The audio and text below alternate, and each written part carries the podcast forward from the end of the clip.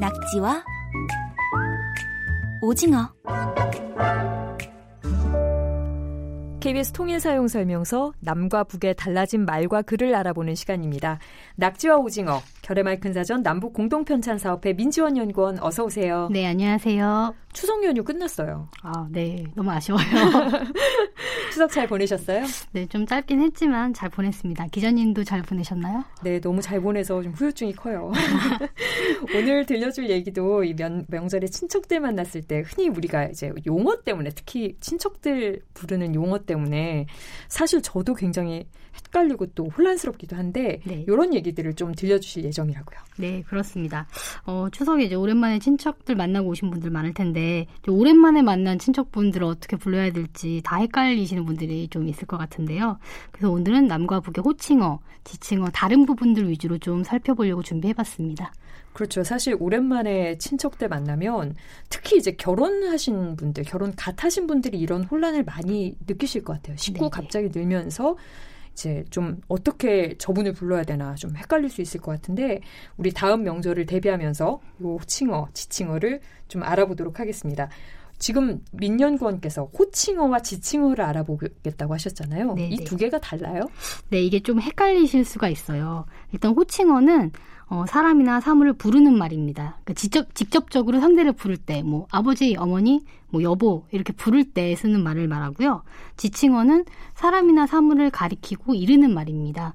그러니까 뭐 제3자에게 그 대상을 가리켜서 이를 때 말하는데 이게 헷갈리시는 이유가 어떤 단어가 호칭어, 지칭어로 다 쓰이는 경우도 있고 호칭어로만 쓰이는 단어, 지칭어로만 쓰이는 단어가 있어요. 오. 그래서 좀 헷갈리실 수가 있을 것 같습니다. 그렇죠. 우리가 부르는 말하고 실제로 이걸 문장에 넣어서 네. 얘기할 때 좀 다를 수 있으니까 네, 네. 구체적인 단어를 들어보면서 좀 익혀보면 더 좋을 것 같아요. 네. 북쪽에서 남편을 가리키는 재미있는 용어가 있다고 하던데. 네.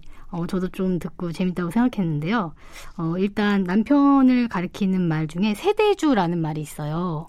세대주. 네. 그 남쪽에서도 이 세대주라는 단어를 쓰죠. 근데 남쪽에서는 어떤 세대, 그러니까 한 가구의 책임자를 말할 때만 세대주라고 하는데 북에서는 한 가구의 책임자를 일컫는 동시에 남편을 가리키는 말로도 사용을 합니다. 그러니까 예를 들어서 뭐 아 우리 세대주가 오늘 너무 늦게 올 것 같대 이런 식으로도 말을 할 수 있는 거죠. 우리 세대주라는 말은 사실 네. 이렇게 공식적인 서류 같은 데서나 봤지 우리가 네. 부를 때 사용하지는 않는데 네, 네. 북쪽에서는 조금 특이하게 사용하네요. 네, 아주 자연스럽게 사용을 하셔서. 우리 그럼 북한 기혼 여성들은 다른 사람에게 남편을 소개할 때 우리 세대줍니다.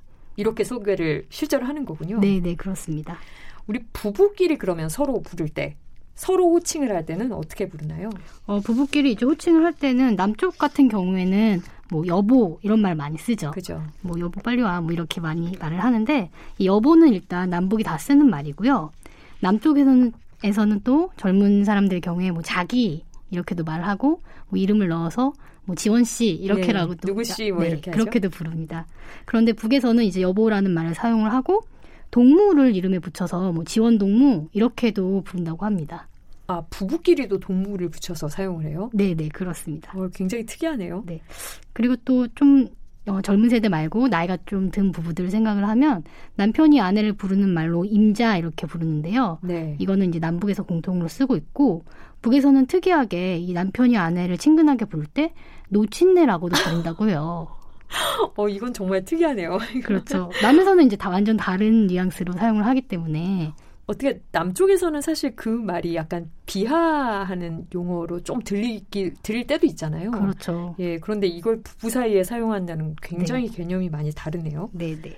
이게 사실은 그러면 이 아까 노친네라는 그 단어는 실제 우리가 남쪽에서 쓰는 의미로는 사용되지 않나요?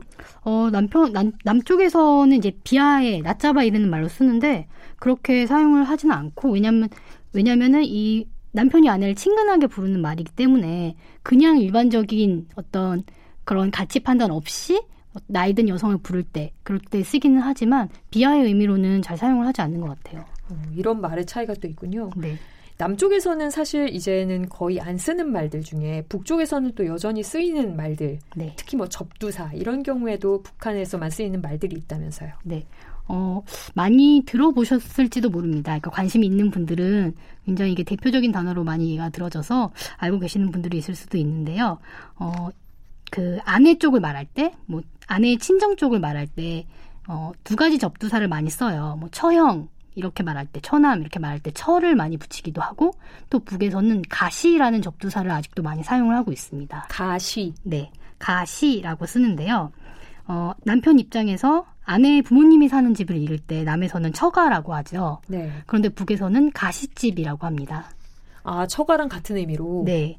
처가도 사용을 하고 가시집도 사용을 합니다. 근데 가시집을 좀 더 많이 쓰고 있고 뭐 장인을 말할 때 가시 아버지, 장모를 말할 때 가시 어머니, 또 뭐 아내의 할머니를 말할 때 가시 할머니, 또 할아버지는 가시 할아버지 이렇게 이른다고 합니다. 좀 한글식으로 표현해서 그런지 좀 귀엽게도 들리기도 하고 좀더 네. 친근하게 들리기도 하는 것 같아요. 네. 이 가시라는 단어는 우리말 쪽에는 없는 단어인가요? 남쪽에서 쓰이지는 않나요? 어, 남쪽 사전에는 실려 있는데 이제 많이 쓰지는 않죠. 우리는 음. 요즘엔 주로 뭐 처가, 장인, 장모 이런 단어를 쓰니까요. 그렇죠. 사실 우리 쪽에서는 못 들어본 말인 것 같아서 제가 여쭤봤고요. 네. 호칭에서 사실 뭐 이렇게 다른 것들을 주로 알아봤지만 비슷한 것들도 많죠. 네. 아무래도 비슷한 게 더 많다고 할 수 있습니다. 뭐 예를 들어서 사실 이렇게 막 따지기가 좀 복잡할 때 저희는 이제 내 아이나 내가 아이가 있으면 내 아이나 뭐 그 대상이 되는 사람의 아이에 기대어서 부를 때가 있는데요. 예를 들어서 제가 뭐 남동생 아내를 이른다고 할 때 근데 남동생이 이제 아이가 있어요.